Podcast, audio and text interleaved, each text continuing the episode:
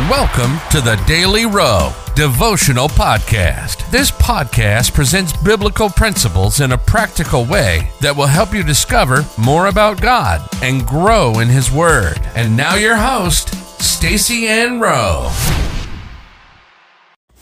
Hello, friends. Welcome to another daily devotional. Today's topic is lay claim to your blessings. The Bible verse comes to us from Psalm 1, verse 1. Blessed is the man that walketh not in the counsel of the ungodly, nor standeth in the way of sinners, nor sitteth in the seat of the scornful. There are 12 types of blessings that are stated in Deuteronomy 28, the blessings chapter.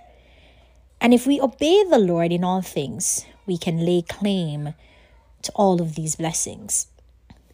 They may not all manifest at once, but ultimately they will be evident in our lives. Abraham is an example. Through his obedience, he lay, lay claim to all these blessings. Based on Psalms 1, verse 1, there are three attitudes that we must avoid in order to lay claim to our blessing. The first is to walk in the counsel of the ungodly. Taking counsel from people who have no desire to honor God is opening yourself up to be influenced to go down the wrong path.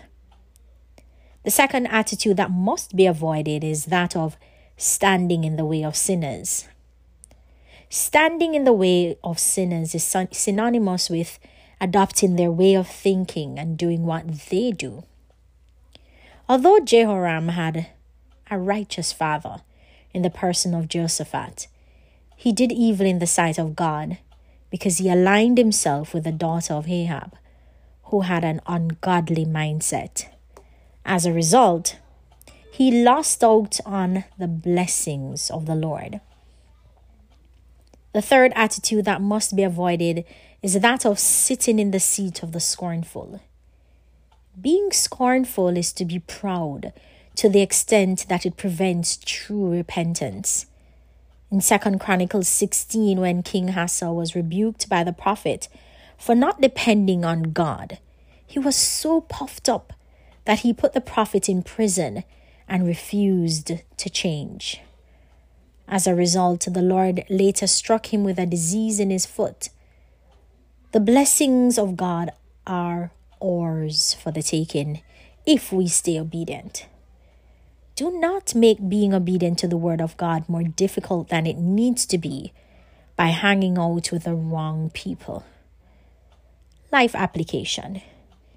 Claim your blessings by continually meditating upon the word of God and pray that pleasing God will be your greatest desire. Let us pray.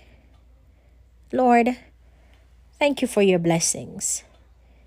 May I walk in your ways to obtain all that you have declared in your word. In Jesus' name, amen.